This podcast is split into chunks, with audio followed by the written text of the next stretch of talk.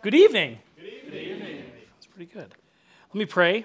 We'll read Psalm 133. We're going to talk about music tonight, which is pretty great. Then we'll probably turn some music on and we're going to feast. Father in heaven, we are so incredibly grateful to be here, to be here as a family, to be reunited with, with family members that we haven't seen in a bit. And so, Lord, we just ask you to, to bless us all. Bless those who have to travel and have to drive. Uh, bless us to be in hope and in joy, to sing songs of joy to you in all that we do. And so just fill us with your grace and your love, Lord. And we pray this in Jesus' mighty name. Amen. Amen. Psalm 133. Behold, how good and pleasant it is when brothers dwell in unity.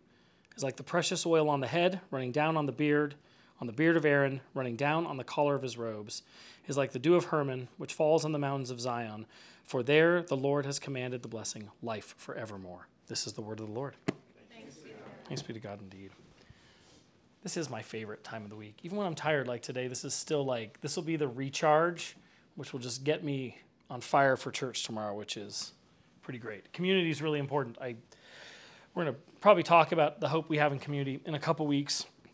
And that was what I was originally going to talk about this week, but then God has this funny way of kind of directing you directing me in the things in things that I need to hear, and then I try to share those with you. And so we're going to talk about music. But I, I love being in community with with all of you, and I really truly mean that. I I love having you all as my brothers and sisters. I love being able to tell our story of reconnecting. That's really cool. And we get together here, and we it is iron sharpening iron. It is people strengthening each other. We had a great conversation on Thursday about that very thing. And so this this last week, I've been thinking a lot about music and how much I love music and how much music has impacted me. And most of you probably know because you're here a lot that we don't have a TV in this room. We used to a long time ago, and then we realized it was silly, and so we got a couch instead so that we could sit and interact with people. But instead of having television on, the thing that is constantly playing in our house is music. We have these speakers in almost every room. We play music out in the backyard and we play it out in the front. And usually, once there's a couple of us awake in the morning, the music plays. And we have a variety of playlists that we shuffle through throughout the day.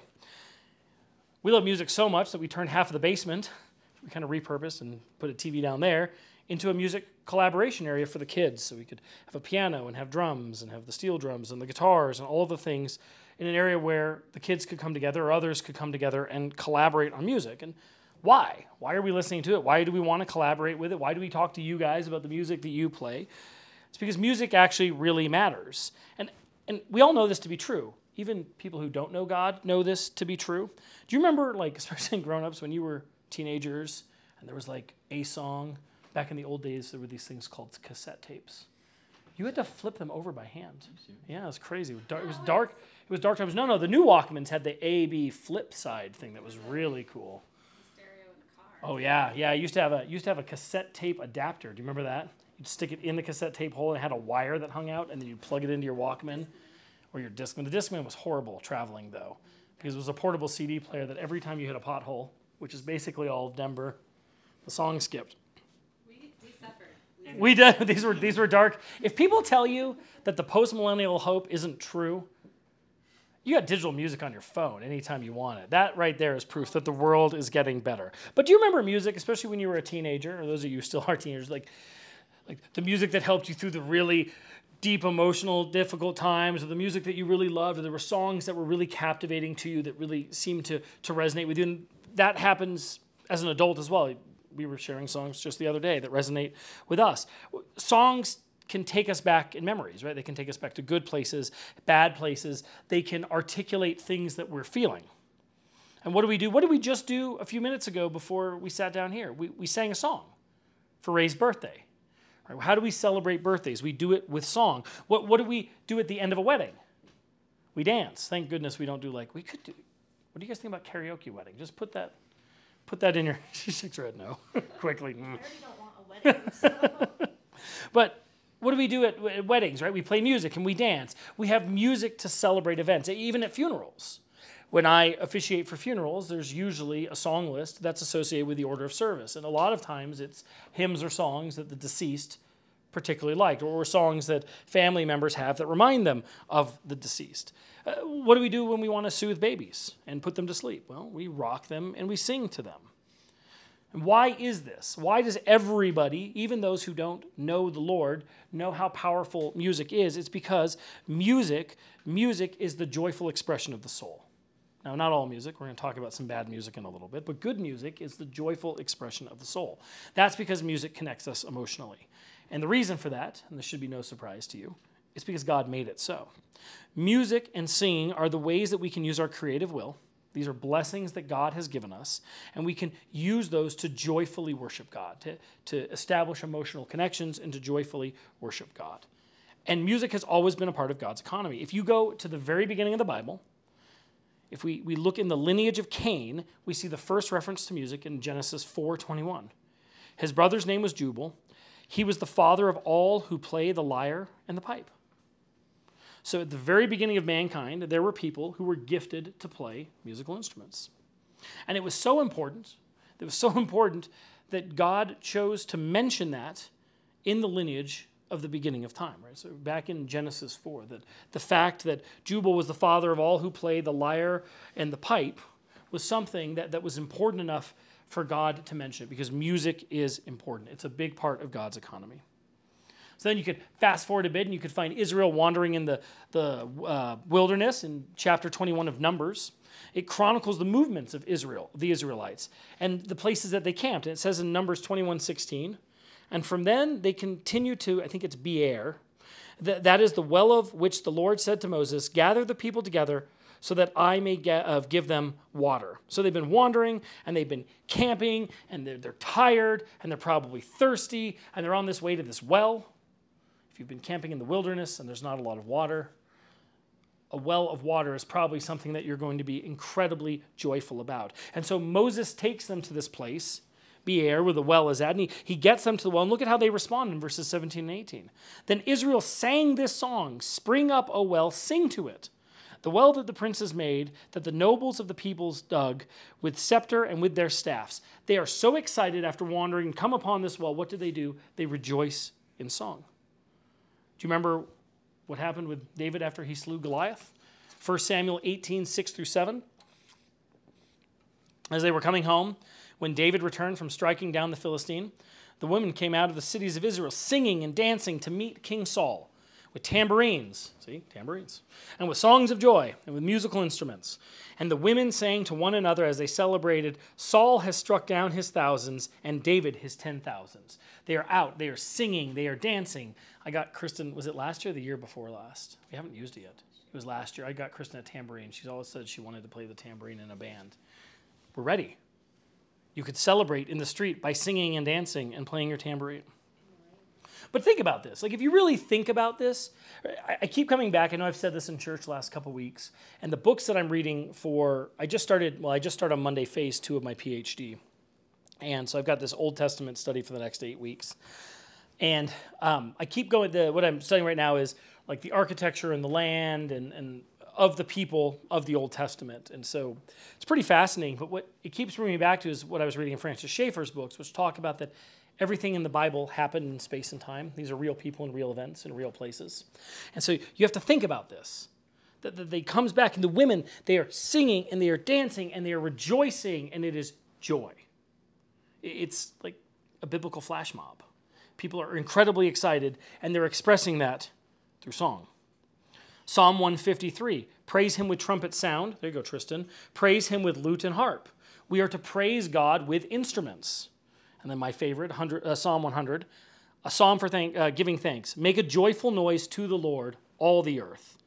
You want to sing the song, don't you? It's in, yeah, it's mine head too. Serve the Lord with gladness. Come into his presence with singing. Know that the Lord, he is God. It is he who made us. We are his.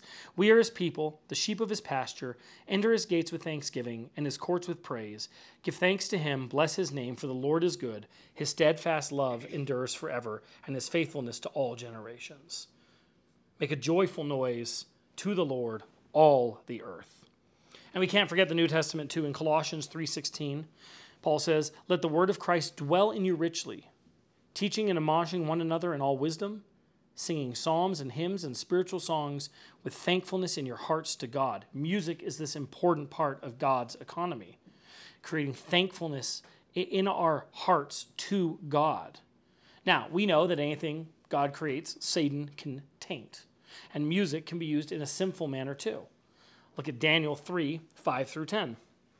That when you hear the sound of the horn, pipe, lyre, trigon, I don't even know what that is, harp, bagpipe, and every kind of music, you are to fall down and worship the golden image that King Nebuchadnezzar has set up. And whoever does not fall down and worship shall immediately be cast into a fiery furnace. Therefore, as soon as all the peoples heard the sound of the horn, pipe, lyre, trigon, trigon, hmm, harp, bagpipe, and every kind of music, all the peoples, nations, and languages fell down and worshiped the golden image that King Nebuchadnezzar has set up. Therefore, at a time, certain uh, Chal- Chaldeans came forward and maliciously accused the Jews. They declared to the king Nebuchadnezzar, Oh, king, live forever. You, O king, have made a decree that every man who hears the sound of horn, pipe, lyre, trigon, harp, bagpipe, and every kind of music shall fall down and worship the golden image. Music can be used righteously, music can be used unrighteously. So I think we can easily all agree that music is integral to God's to God's economy, to God's world. We know that it can be used good for good and for bad. So then the question is, how should we all use music? Well, the first thing, like it says in Colossians, is we should use it constantly to glorify God. We should sing psalms and hymns. And I think most of you guys, you've been around here long enough to know that psalms are meant to be sung. There's a class I'd really like to attend through Theopolis about how to chant psalms. But psalms were designed to be sung. They're prayers that should be sung. That's why we sing Psalm 23 at church. Brian Sauvé has a couple really incredible albums about psalms. They're really connecting to God word, uh, God's word. I didn't think I would ever use those words like in a sentence, like, "Hey, there's a really good album on Spotify of psalms. You should get it." But there really is. Brian has done a really incredible job of making beautiful music and, and tying it directly to the word of God. Uh, some CREC churches sing things like the Apostles' Creed. When we were at Christ Church in Moscow, they sing the Apostles' Creed. You guys don't sing it, I don't think, do you? No. Um, when I was at Presbytery last year, we sung the Apostles' Creed. That was pretty cool. I'd like to eventually do that in our church. It, it puts joy in your heart because good music is good for the soul. And everybody knows that here because you have music, all of you have music in your life that has stirred you. When I was growing up in the Episcopal Church, I never really understood the purpose of hymns. Like, I didn't even like hymns. I thought they were like old people songs. Like, why are we singing? Nobody had ever talked to me about the language of worship and the power of the language of worship in songs. Right? Have you ever thought about it? I say this sometimes when we're in the service, when we get a little break, I'll talk about some of the words that we've sung through the hymns. But you should think about the words that we're singing in the hymns that we're singing. They're deep and they're connecting and they're worshipful. Uh, look at some of the lyrics that we sing. Praise to the Lord who will prosper your work and defend you. Surely his goodness and mercy shall daily attend you. Ponder anew what the Almighty can do if with his love he befriends you. It's beautiful poetry. It's speaking to the truth of Scripture. There's depth in these words. There's, there's meaning and thoughtfulness put into these words. My, my favorite, probably one of my very favorite hymns, is Come Thou Fount. Come, thou fount of every blessing, tune my heart to sing thy grace. Streams of mercy never ceasing, call for songs of loudest praise. Teach me some melodious sonnet, sung by flaming tongues above. Praise the mount I'm fixed upon it, the mount of God's unchanging love. I'll just read the next two. Here I raise my Ebenezer, hither by thy help i am come, and I hope by thy good pleasure safely to arrive at home. Jesus sought me when a stranger, wandering from the fold of God. He to rescue me from danger interposed his precious blood. Even right there. Jesus sought you, not you seeking Jesus. It's in the song. We're, we're, we're talking through our faith as we worship through this song, right? Oh, to grace, how great a debtor, daily I'm constrained to be. Let that grace now, like a fetter, bind my wandering heart to thee. Prone to wander, Lord, I feel it, prone to leave the God I love. Here's my heart, O take and seal it, seal it for thy courts above. It's a petition. It's a petition of the detestable state that we are in and the dependency that we have on God, sung to beautiful music. It's God honoring poetry. It's beautiful God honoring poetry. And it's actually one of the reasons I'm totally against contemporary Christian music in churches. And I used to go to a church that played tons of contemporary Christian music, and I used to really enjoy it. And I, we, we have contemporary Christian music come through the speakers in the car when we're driving. But I, I really believe this. Not that I, I don't I don't disbelieve that are people are making music in the Christian music world that aren't Christians. That's not what I'm saying by this. But there's a different way of honoring God through the words and the depth and the hymns than there are is in a lot of these like Jesus is almost my boyfriend kind of songs in the contemporary Christian world. And, and I think there's a time a timeliness to hymns as well. It becomes connecting to Christians in the past. When we're singing songs and we're worshiping in a similar way as the people that came before us, there's a connection within, within the family of the church that I think is also really, really important. And when you hear song or see, hear hymns and songs sung well, it's beautiful. When we were in Moscow, they have a small choir that stands kind of off off to the side, and it was really incredible. Uh, these are people that have been trained how to sing, and they do it with no. Uh, was there a piano? There was a piano. So they're the same kind of a musical accompaniment we have, and it was captivating to listen to. Actually, New St. Andrews, I was listening to their choir concert, not this one, but the one before. And in this room in Idaho, uh, in their facility in the school, they have everyone sitting, you know, like you would normally sit, facing a stage, but the choir encircles them and sings to the group at 360 degrees. That's slick. It's super cool. It's captivating music people using their voices, their, their creative will, the gifting that God has given them to glorify Him, and then we get to join together in song to glorify Him. It's majesty. We were just talking about amazing grace yesterday and the, power of the words of amazing grace about the physical sight restored and also spiritual sight restored. What an incre- incredible, incredible hymn Amazing Grace is. Like I said earlier, I was a little bit turned off, I think, by hymns when I was younger because they just felt old. They felt antiquated because nobody had ever spoken to me about the importance of hymns and songs. So I think sometimes it's easy just to, to, to pick to get attached to music in church that's that feels like all the rest of the music you listen to because that's kind of the comfort space. Whereas when we get into hymns and psalms, it's growth for all of us. Like we all had to learn how to sing hymns together as a church body. We weren't doing it as a group until last September. And I think we do a really incredible job. I, when I went to the first presbytery meeting, we sing a few hymns and a psalm before we get to the business.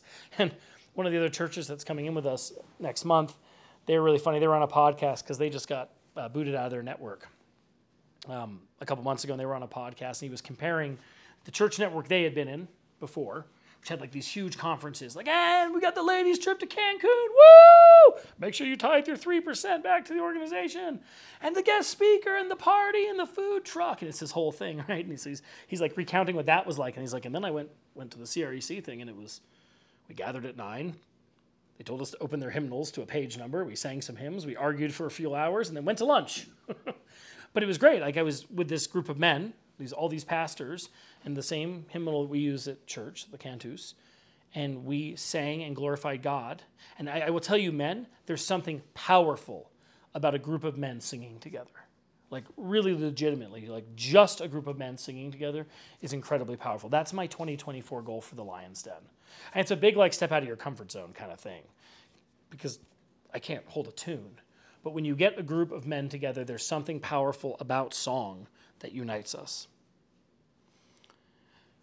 So when I started to understand that maybe the music that I needed to be worshiping God with needed to be more serious, more purposeful, more thoughtful, more God honoring, that's, that's what, what drove me into hymns. And something else that kind of stuck out with me is that the songs that we worship God with should never have licenses associated with them.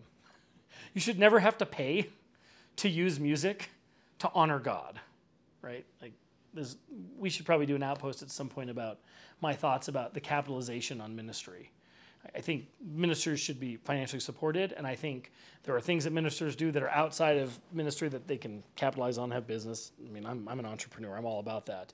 But when you start selling things that provide access to Jesus, that limits that limits the ability for people to access Jesus. And I would say that music and certain written publications and those kinds of things fall into fall into that category. But you shouldn't have to buy a license to be able to sing songs that honor God.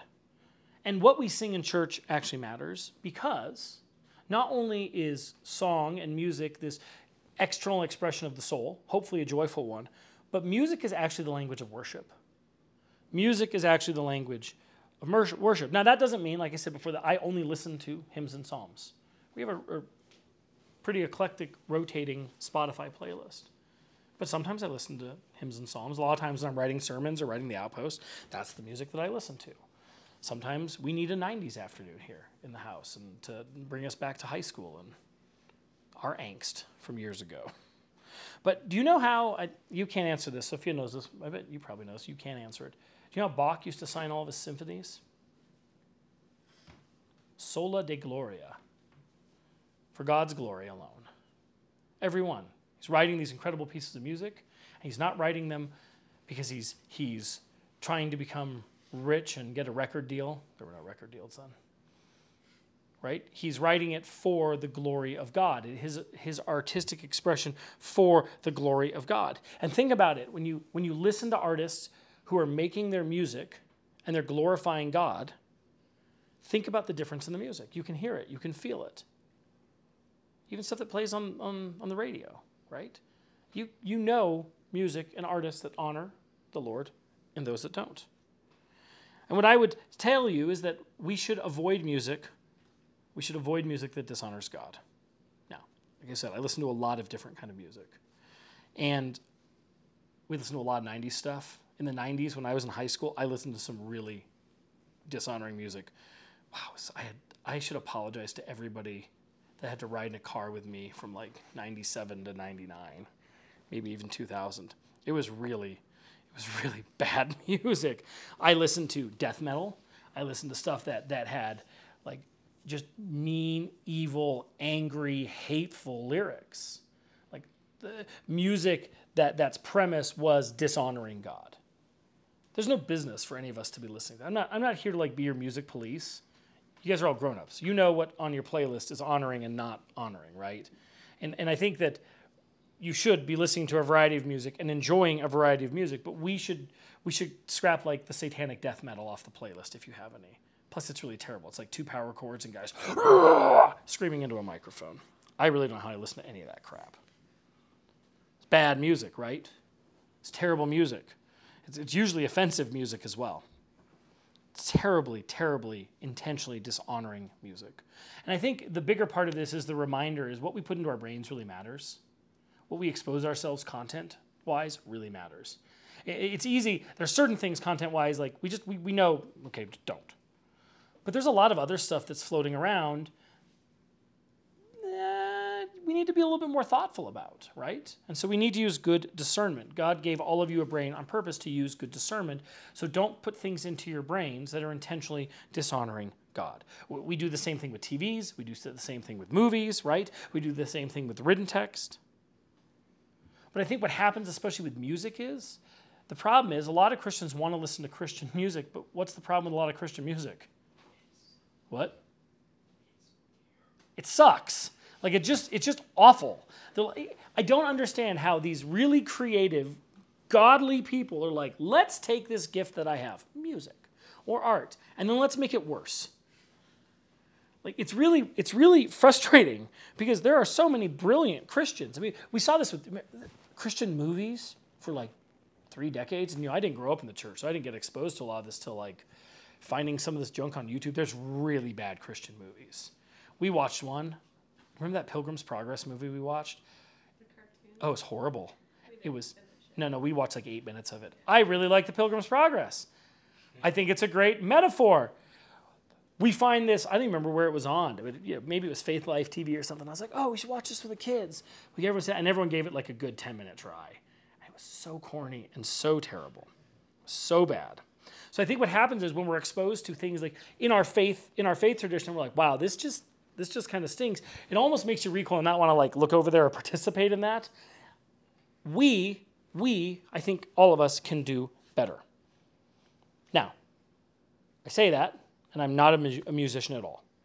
But I do appreciate good music, and I appreciate gifted musicians. I live in a home, and I have a lot of friends, you all included, that are gifted musicians. And so I'm grateful to be around people who can play and can write and can develop good music. So I'm aware of the, uh, of, of the creative process, and I'm in awe of the creative process. I'm really in awe uh, of people that can write music and, and write the mu- not just the lyrics, but the music behind it. it.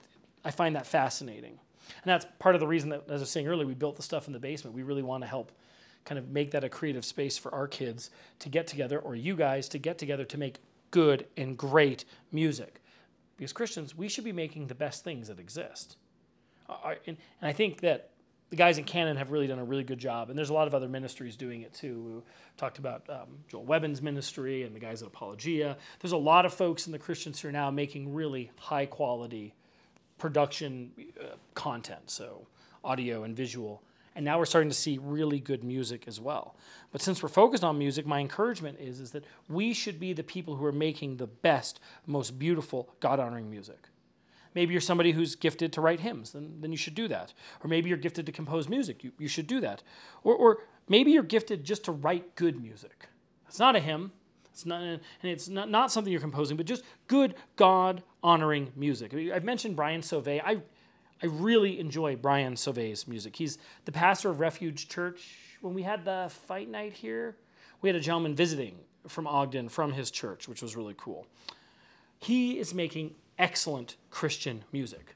Like he's making really, really good Christian music. And it's not just psalm sings. He's got a Westminster Confession of Faith sing through, but it's not just those things. He's got some sea shanties. But he just released a single. Have you guys heard it? A Mighty Host? I'll play it afterwards. I, I couldn't find the quote online when I looked because I wanted to capture it well, but I think I probably heard it in a podcast where he was interviewed. But he said that there weren't good Christian love songs. Like nobody was writing really good God honoring love songs. And so he wrote a song about his wife. And I'll just read what do you, is it a stanza? What do you call the first before the chorus? What's the name? Verse. Verses? Section? Verse? I'll read the first verse. I still remember when I saw her, there as she wandered in the garden, standing a stone's throw from her mother, there in the hazy afternoon. And I could hear a hallelujah, like wedding bells all silver gold and oh, I felt it there and then, I still do. Her smile a rushing through my soul. Whoa. She's awesome as a mighty host. She's an army with its banners flown. Now, who is this who shines forth as the dawn, clear as the moon, as bright as sunbeam songs? She's honey sweet, and oh, and she's red wine strong. Oh, many waters cannot quench this love. It is God honoring, and it's poetry, and it's beautiful, and it's good music. See, Christian music doesn't have to suck. Christian TV doesn't have to suck. Christian books don't have to suck. In fact, in fact, it should be the best music that is available. And it should be music that stirs you, music that moves your soul. Uh, and, and so I, I want you this week, as you're thinking about music, as you're listening to music, think about music as the language of worship. And think about how you make joyful noise to the Lord. We're going to sing Come In of Christ Be Strong in a minute, so sing a little bit louder. Sing with a little bit more gusto. Sing with a little bit more joy. Worship God through your words. Read the words as we, we sing this hymn tonight. Like, really read the words. The reason that we pick that as kind of the outpost hymn is because it captures everything that we do here how we feast and how we raise a glass and we're, we're here together, loving each other and being in joy as a family. The, the music captures that, it, it stirs in our soul and it worships our good God. So, make a joyful noise to the Lord all the earth, all the earth. Amen? Amen? You shouldn't make a joyful noise to the earth. There's some people doing that, though. It might not even be that joyful noise. Let's sing and then let's go eat. I'm to go open the, the flume on the